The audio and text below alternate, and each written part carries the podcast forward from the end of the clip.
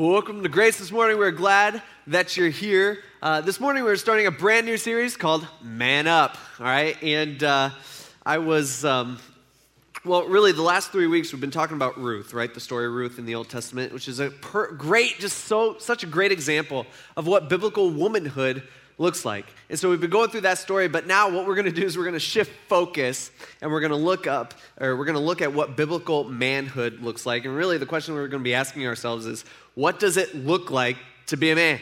All right, like what is a man? It's funny. Uh, just a few days ago, I had some ladies coming up to me and they, they asked me, you know, so what are we going to be talking about? uh, for this uh, for this next series. You know, what are we going to be talking about in church on Sunday? And I'm like, well, actually, ironically, we're starting a series called Man Up, and it's about it's about men and uh, and manhood, which, by the way, I think is going to be good for both men and women. All right, it's in the Bible; it's for both of us. Uh, but um, but they're just like, oh, well, hey, if you need anything, you just let us know. Like, we got some opinions on that, on what it means to be a man. And I'm like, you know, and they're like joking around and stuff. But, uh, but these days, I mean, it's true. These days, women have a stronger opinion on what it means to be a man than men do, okay?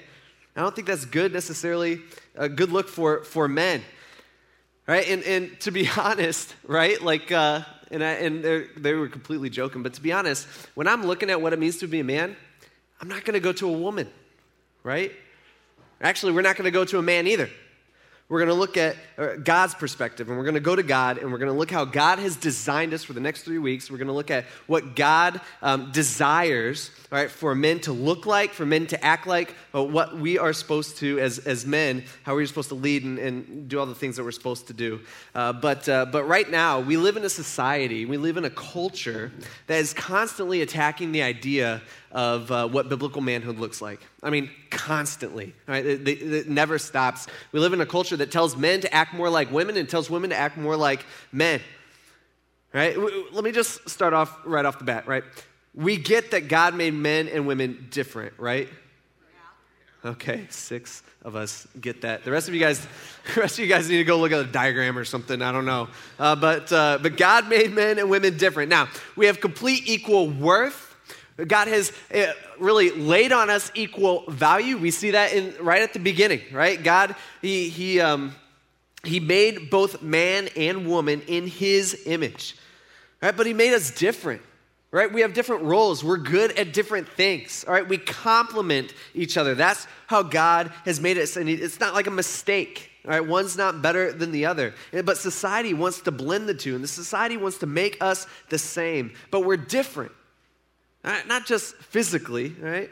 But we value things different, right? We think differently, we view things differently. I don't think that for me, I mean, obviously I knew this as a kid and, you know, all that stuff, but, uh, but it didn't like hit me hard, right? Until I got married, okay? You start noticing some differences.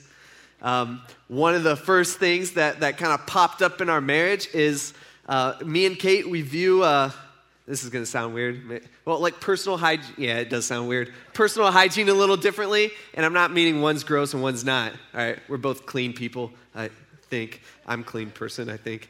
But, uh, but it's like products. You know what I mean? Kate, I didn't know when I married her that I was also marrying a lot of products. Okay, I didn't know I was going to need a bunch of space for those products. Like, like for me, I'm a, I'm a dude, right? And so I'm thinking, well, you need your like soap and it could just be cheap soap and your shampoo and that's just walmart shampoo and um, you know deodorant and maybe sometimes toothpaste but that's like it. You don't need anything else okay? Uh, but uh, for, for kate it was like completely different. It was like no you need shampoo and you need conditioner. By the way i don't even know what conditioner does. I know it conditions the hair i just don't know what that means. My hair's never been conditioned i guess. Um, but uh, you need shampoo and conditioner. It can't just be like straight out of Walmart. It's got to be like this certain kind and it happens to be a very expensive kind you know? That's where that's how i first found out. I'm like spend, spend what? On shampoo? Seven dollars? At walmart come on. Anyway so uh, but it's not just that right? You got like your face washes you got your stuff for your skin you got uh, you got makeup. I didn't know that people put makeup on their eyelashes. I didn't know that was a thing. I don't know what that's called. I forget. But uh, same thing with your eyelids okay? Your eyes are open. I don't think you can even see it. I don't know. But, uh, you got makeup on your face, you got makeup on your lips, you got all, and they have to be a certain brand, they have to be a certain color, you got to have all these other different colors to match whatever. You know, it's just all this stuff that I was like unaware of as a dude coming into marriage. Right? It's just it's just crazy to me. And then you got lotions, you got yeah, all this stuff. You know, I'm just like I'm just like what we value things differently. She values that stuff. I place no value on that stuff. All right? We're, we're just different, and that's okay. Right? We parent differently. Um, when one of my boys are running and they fall down the sidewalk, they scrape their knee. You know, Kate, you know what she does? She goes up to them and she like, she's like, oh, it's okay, because they're crying. And, you know, she's like, oh, okay. She picks them up. She's, you know, patting them. You know, she'll kiss the knee and, you know, do all this comforting motherly stuff, right? Which is good, uh, you know.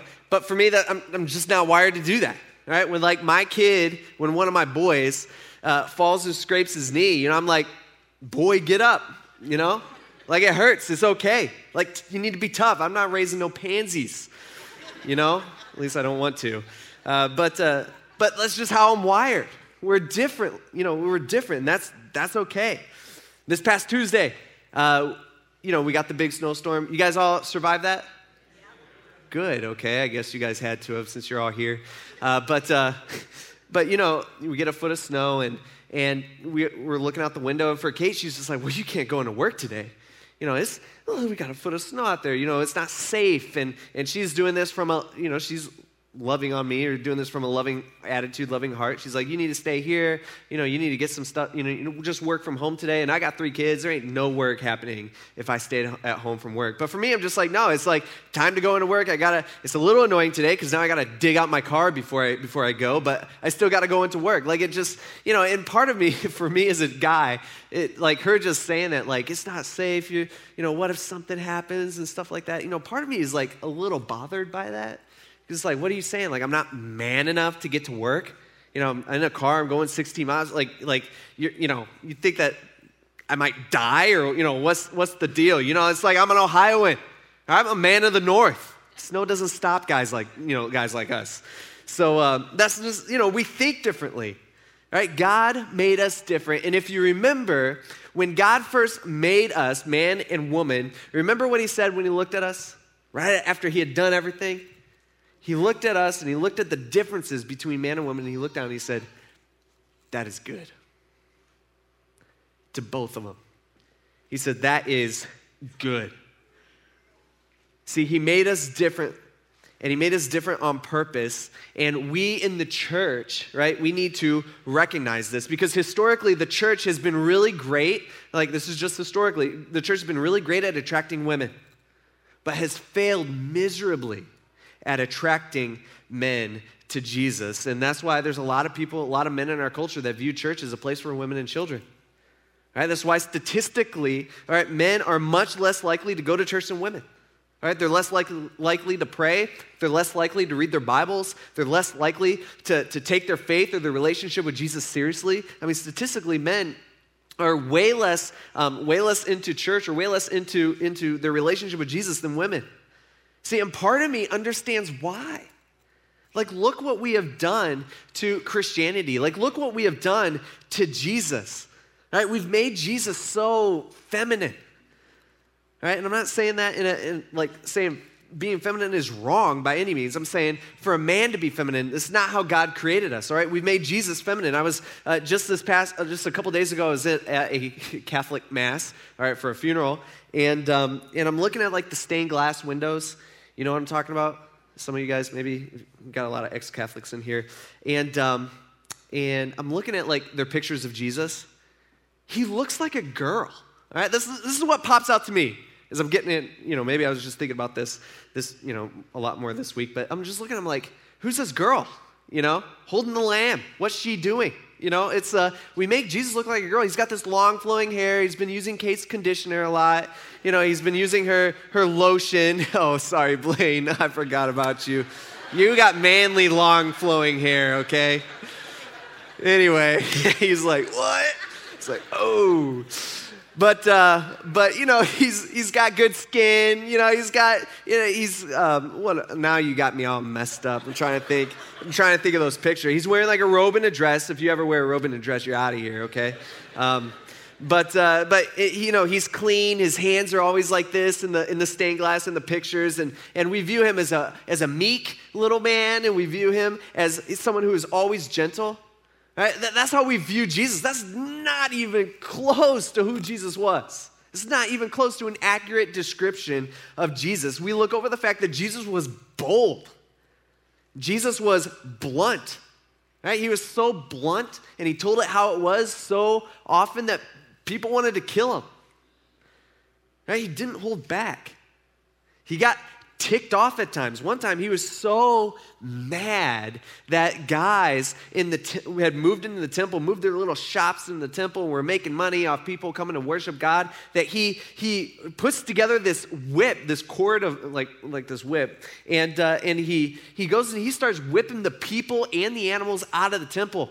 Right? He drives them out with it. Right? A violent thing because he was so mad at them.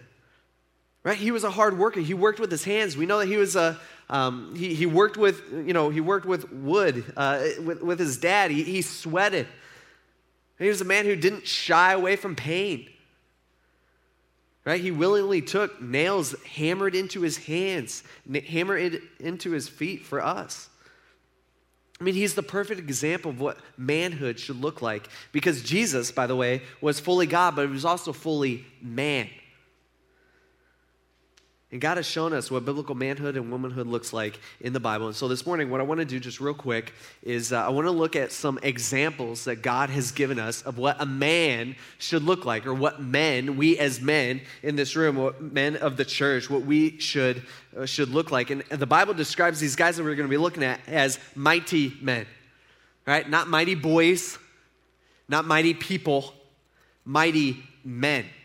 Right, and so let me give you some background about what was going on at this time. Uh, we'll start all the way back at the Exodus, okay, where a lot of people can kind of, oh, okay, I remember that story. But the nation of Israel, they were slaves in Egypt for 400 years. After 400 years, they're crying out to God, and God sends this guy named Moses, all right, to go lead them out of Israel. And so he does that, and a whole bunch of stuff happens. It's a really cool story. And, uh, and the, uh, Moses leads the people to the promised land, but then they have some hiccups along the way. Moses ends up dying, and uh, a young man, well, actually at this point he was an old man, an old man named Joshua, right, leads the people of Israel into the land. They conquer about 90% of the land. They do about 90% of what God had told them to do, which is going to cause them a whole bunch of issues down the line. And, uh, and they, they settle. And Joshua ends up dying, and when Joshua ends, ends up dying, there's no leader to kind of take his place.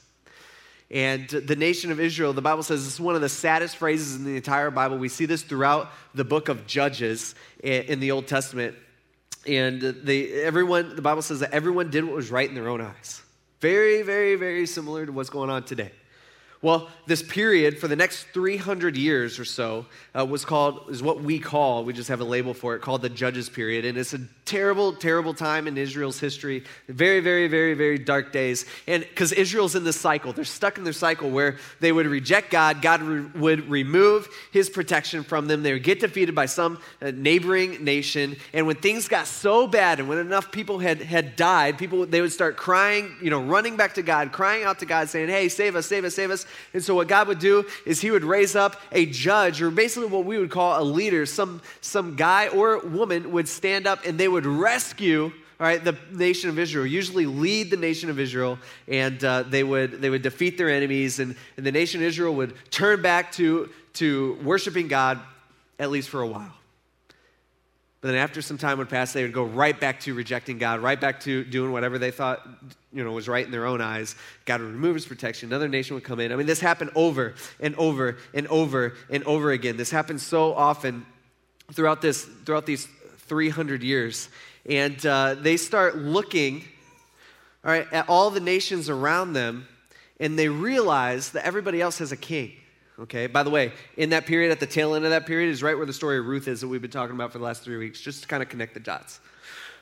But they start looking around, they're like, okay, all these other nations, they have kings. We don't have a king. All right, things have not been going well for the last few hundred years. And uh, really, how God dis- set this the nation of Israel up, how they were supposed to be governed, is God was supposed to be their king. He had given them the law. They were supposed to obey the law, and if they would have done that, everything would have been good. You just worship God, you obey, you know, God's commands, you do what God tells you to do, and God protects you, and you don't have to worry about anything. You don't have to fight, you don't have to do this, you don't have to do that. You just live a good life. That's how it was supposed to be. But they kept falling away from God. They kept choosing to reject God. And so, uh, you know, they're looking around, they're noticing that everybody else has these kings, and uh, they d- come to the last judge that we have after the 300 years, and they go to Samuel, his name's Samuel, and they're like, hey, Samuel, give us a king to rule over us. And so Samuel goes to God. God's like, this isn't the way that I wanted for these people. And so God tells Samuel, hey, go tell the people that if they do this, there's going to be some consequences that just come along with having a king. He's like, they're going to take your sons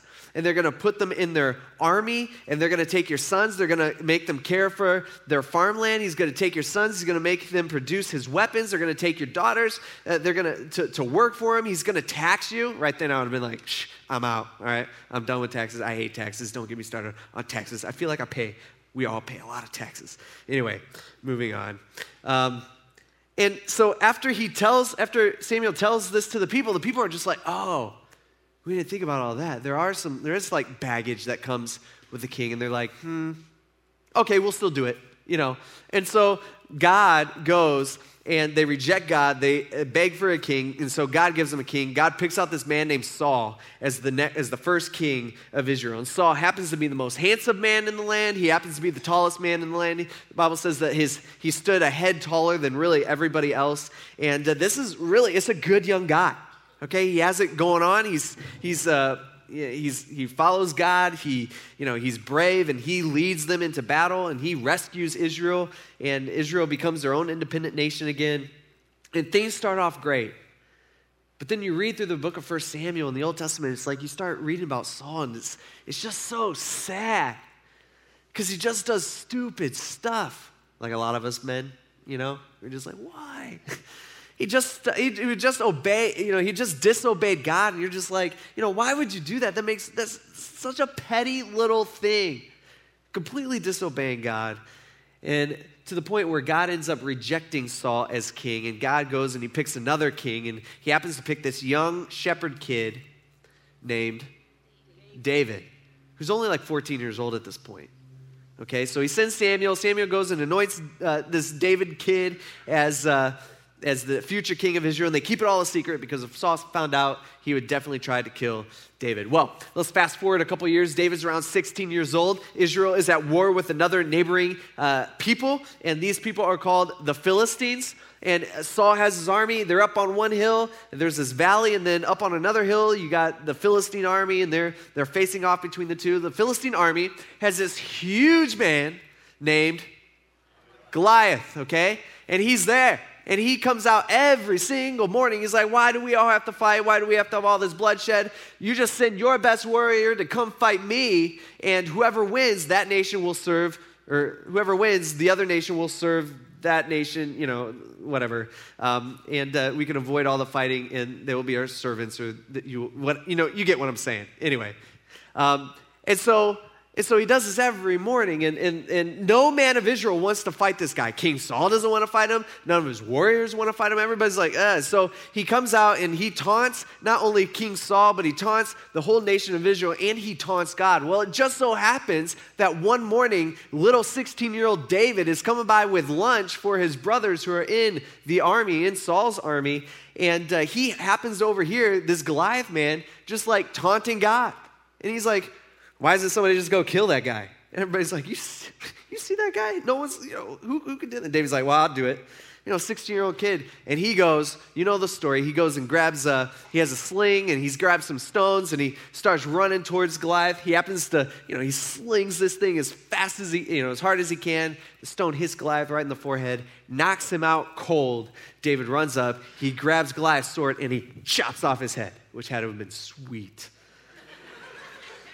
And then right after that, the Philistines, they're just like, whoa, that kid just took out Goliath, our champion, undefeated, never been beaten before. And they take off. Israel starts, the armies of Israel start running after him. And, uh, and God saves Israel through David's bravery. Well, when this happens, right, David's like an instant celebrity. Like it doesn't take long for word to travel throughout the land that this kid killed Goliath the giant champion.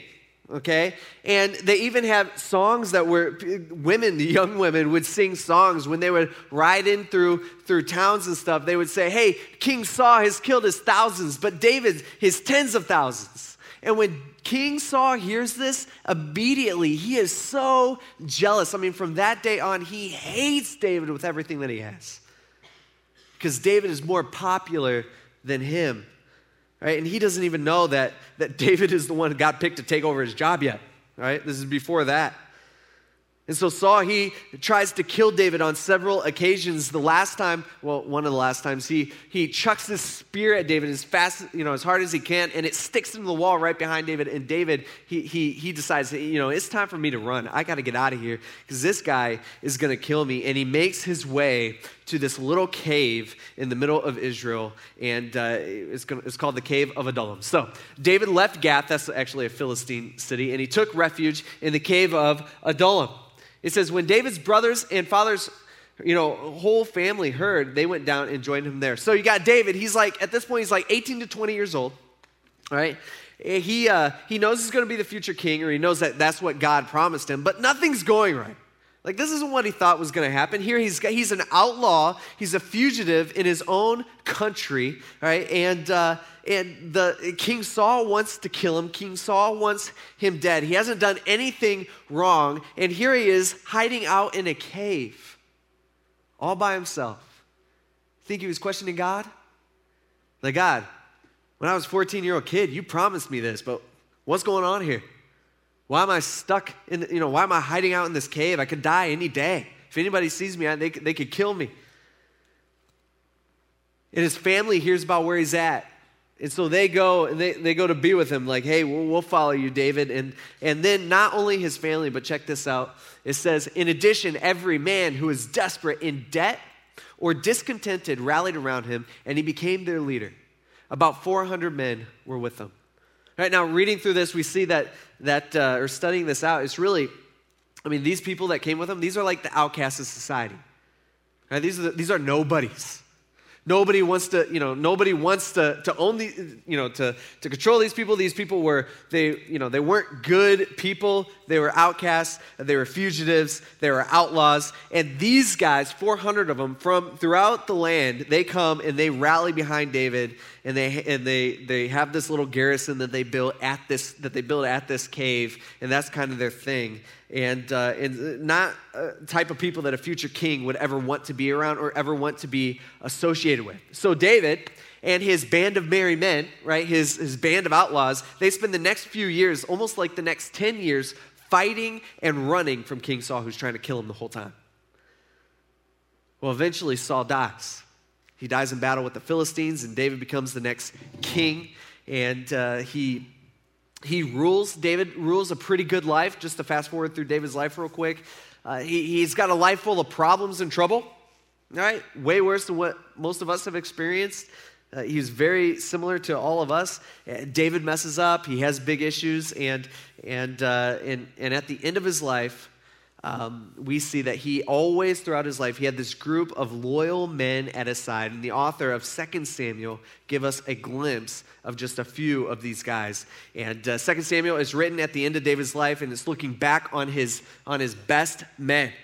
All right, the guys who were with him through like the thick and thin. Right, these were the guys who were with him in the hard times and the guys who were with him in the easy times. Guys who lived with him in caves and the guys who lived with him in palaces. And out of the hundreds of thousands of valiant warriors that David has, he has this group of top men, and they actually have a name, and they're called, David called them the 30, okay? And uh, there's actually around 37 of them that are kind of associated with this group. And these guys have the reputation. I mean, these guys are like the Delta Force, okay? They are the Green Berets of David's army. These guys are the heroes. And within these 37 guys, there's a, a second class, or really the first class of individuals that were the best of the best. And their name was, they, they had a name too, and their name was the Three. They were super creative on creating these names, okay? The 30, the Three. But these, these three are the top men in the nation, okay, in the whole country. And the author introduces us to them. The author of 2 Samuel introduce, introduces us to him in 2 Samuel chapter 23. It says this uh, These are the names of David's warriors. Josheb-basshebeth, uh, the Tahkemonite, was chief of the officers. Okay, so this is like guy number one, top guy in all the land. He says he wielded a spear against 800 men that he killed at one time. All right, just a, just a side little note he actually killed 800 men at one time, all right, in one battle. All right, have you ever just read something in the Bible and just like, just thought to yourself, you're like, what did that look like? You know what I mean? Like this? I can't even imagine because none of us have even come close to being in a situation like this. But 800 guys at one time, you would think, like in my mind, I'm thinking, you know, if I was number 800 and there's 799 bodies of my fam- of my friends and countrymen, you know, just kind of lying around, and you got this one guy and he's coming, he's walking to me. You know, I'm probably like, yeah, I'm out, right? I'm gonna go home now you, you know, but that apparently didn't happen. but, uh, but here's this guy. He kills, he, what he's known for, he's known for being a man, and he's known for killing these 800 guys at one time in, in, like one battle. Now, we don't know if this battle was, you know, a few hours long or maybe it was two days long. We don't, God doesn't tell us. But, uh, but this guy was known for being brave and he was known for his courage. I mean, this dude's a warrior. Okay, there's no doubt about that. This next guy, let's look at him. He says, After him, Eleazar, son of Dodo, and part of me thinks that maybe he had to overcompensate for his dad's name um, with some of the stuff that he does.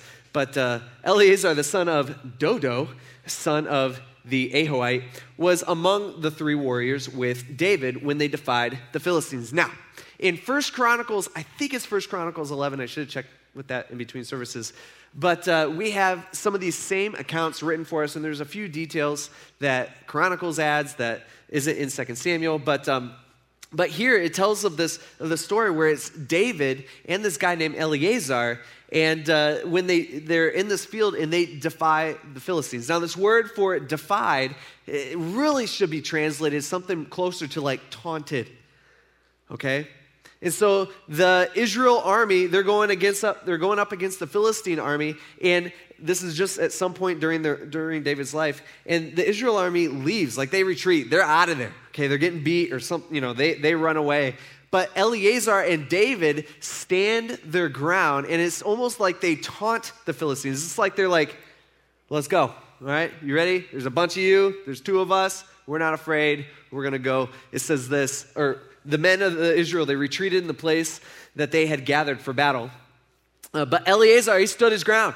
And we know in Chronicles that David's with them. And he, they attacked the Philistines until uh, Eleazar's hand was so tired that it stuck to his sword. So this guy has been holding his sword so tightly and he's been swinging it so much that his, he's got like his muscles are cramping up, right? His hand's stuck to the sword. He's got blood all over his hand, right? It's sticking to the sword. And because of that, he is known for this big feat, and everybody knows him, and his reputation reflects this. And it says, The Lord brought about a great victory that day. And then the troops, they came back to him and David but only to plunder the dead. Like, yeah, Israel's army showed up eventually. They came back eventually, but when they came back, there was nobody else there. The enemy had they're, they're out of there. They only went to go pick, go plunder the dead. Right? There's this same kind of situation happens with the third guy of the three. He says, after him was Shammah, son of uh, Agee the Hararite. The Philistines had assembled in formation where there was a field full of lentils. Now, I didn't know what lentils were right? Um, I thought I was like, man, those are probably like giant thorns or something crazy that you know they had to fight through. And then I looked up, I was like, oh, it's just like food, plant. Some of you guys eat lentils. I didn't. I don't eat lentils. I eat meat. But uh, anyway, um, lentils are popular, I guess. Uh, it says the troops fled from the Philistines like normal. So Israel's troops they take off. They're scared. But Shammah, he took his stand in the middle of the field and he defended it and struck down the Philistines. So the Lord brought about a great victory. All right, so here's the Bible. Here's God trying to show us something here. All right, here you got these guys, all right, standing the ground. They got they're courageous, they're brave, they're protecting those that they love, they're standing up for what's right, and be through their bravery and their courage, God brings about a great victory. Right? Like God implements his plan. See, all three of these guys, they're known for being loyal warriors, they're known for being men. Brave, courageous, not backing down from a fight, not backing down from what's right. See, today we got such a we got such a skewed view of courage and bravery. I mean, today all you have to do to, to have courage is post something controversial on your Facebook page. It's like, wow, you're so courageous. Can't believe you clicked that button, you know, or type that up. These guys risked their lives. They stood up for what's right. They protected their families. The author gives us just a quick story. Actually, this is the only story in the Old Testament that I know of that, uh, that has all three guys in it. And it's all the way, we see it all the way back when David is hiding in a cave, um, back the, when he's 18 to 20 years old. And when the 400 outcasts come, right? Who are these guys, by the way? Eh, we see this in 2 Samuel chapter 23 it says three of the 30 leading warriors they went down at harvest time and they came to david at the cave of adullam all right? So we're already acquainted with that. We already know what's going on there. He says you know david he's young. He's got these outcasts with him. He says while a company of philistines they were camping at the rephaim valley at that time david was in the stronghold and the philistine garrison was at bethlehem okay so david was extremely thirsty and he said man if only someone would bring me a drink of water to drink from or yeah bring me water to drink from the well at the city gate of bethlehem Right? It's uh, it, let me paint the picture for you. You got you got the cave of Adullam, right? And, and David has his little uh, like little fortress that he's kind of built there. He's got these 400 outcasts that are following him. There's this valley where you got a bunch of Philistines. They're all camping out. They've raided Israel. They own Israel. Israel's not doing anything about it. And then on uh, 12 miles away from, from this cave, you got Bethlehem. Okay, Bethlehem was the city, what we call the city of David. That's where he grew up. By the way, that's where the story of Ruth left off. And Ruth and Boaz was David's great grandparents in Bethlehem. And so that's where that's where David's from. so what David's doing here is he's just thinking to himself. He's thinking out loud. Right? They're stuck, they're surrounded in this in their little fortress in their little garrison, and he's just like, man, I could really go for some of that ice, cold water that I grew up on, you know, from that well outside outside of Bethlehem. Man, I, you know, man, if I could have a cup of that, that'd be so great. he says it out loud. It'd be like me, like I'm from Green Springs.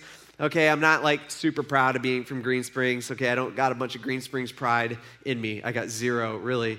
Um, but uh, one thing that I, that I do like about Green Springs is Papa Jimmy's. It's a restaurant. Any you guys heard of Papa Jimmy's?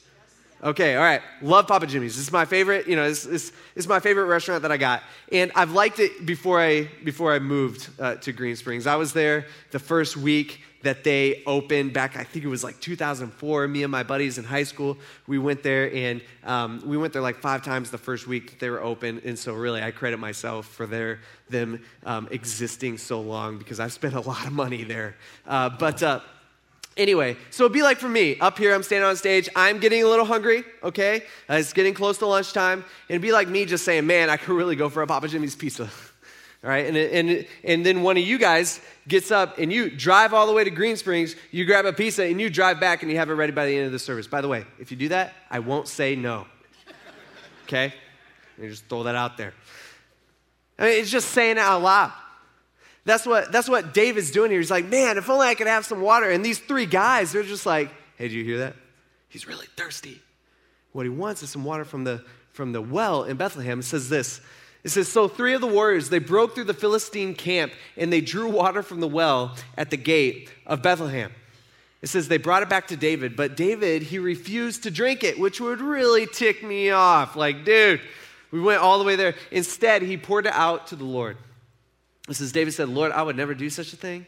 Is this not the blood of the men who risked their lives? So he refused to drink it, and such were the exploits of the three warriors.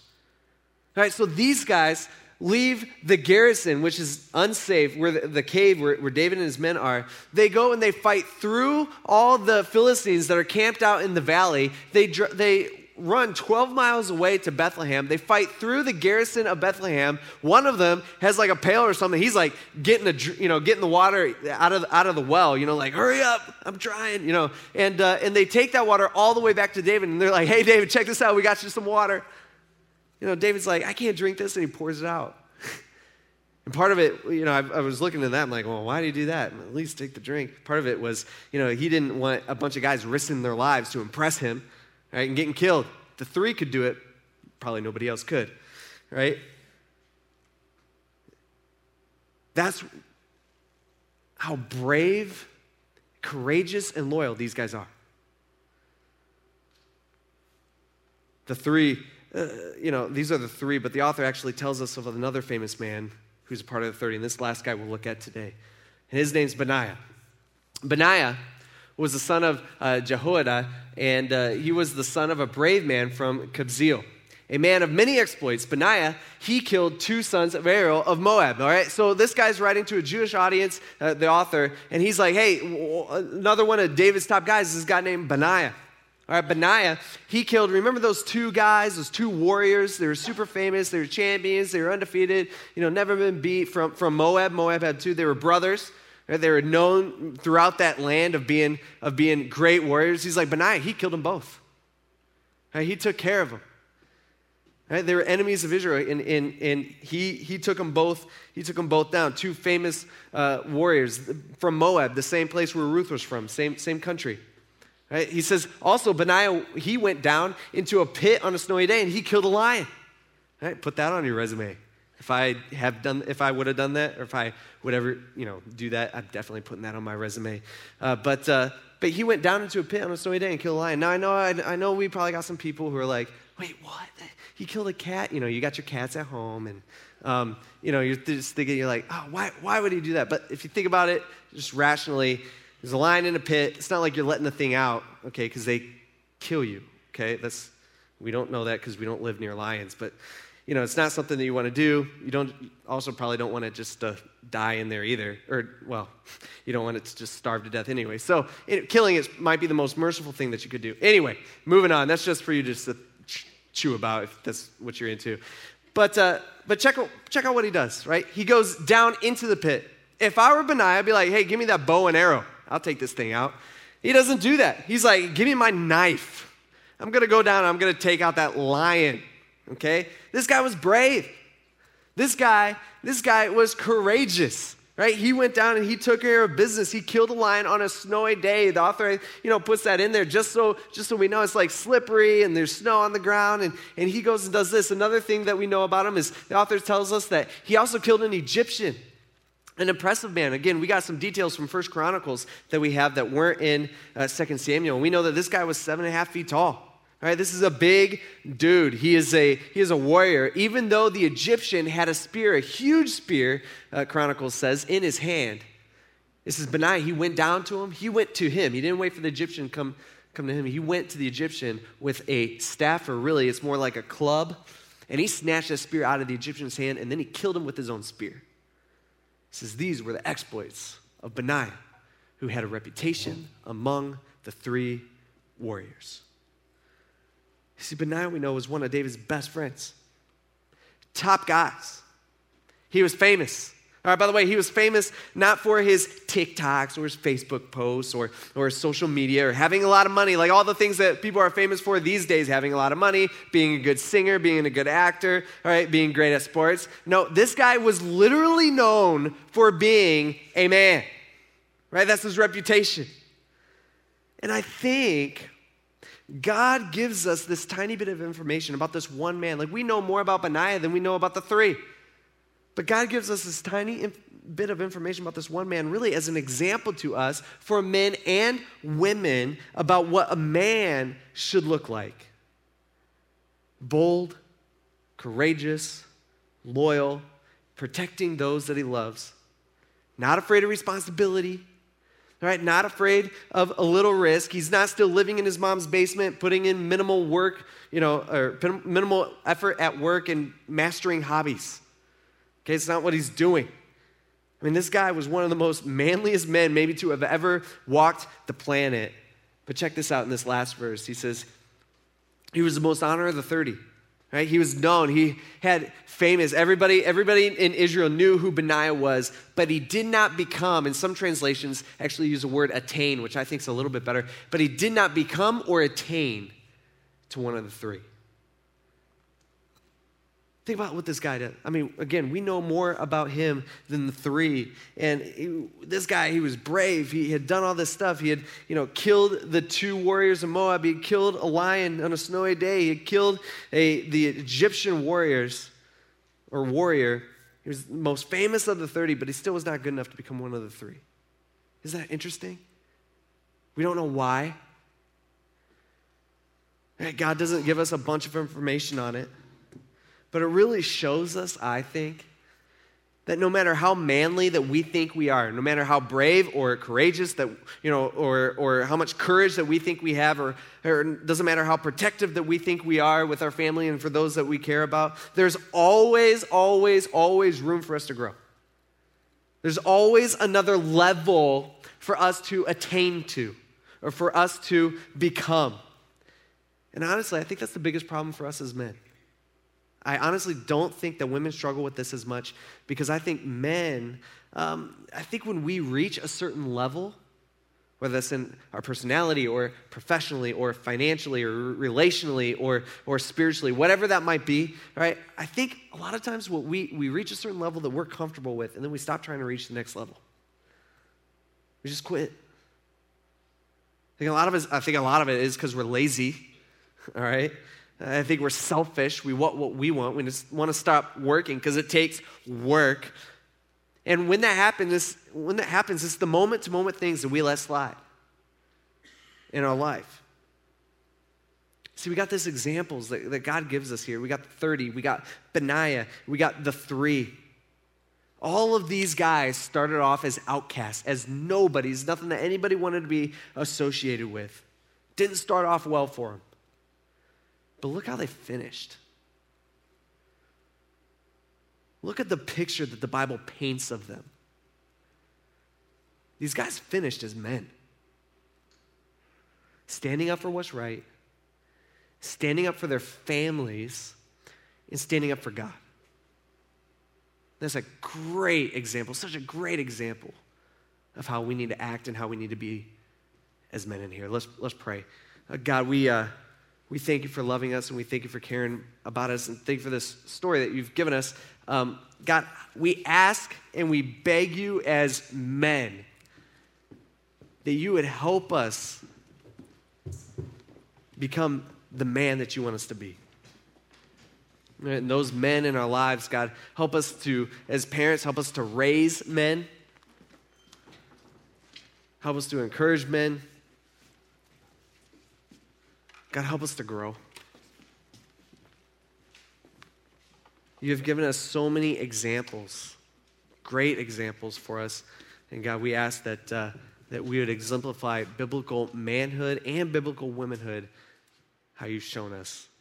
And God, we thank you and we ask this in Jesus' name. Amen.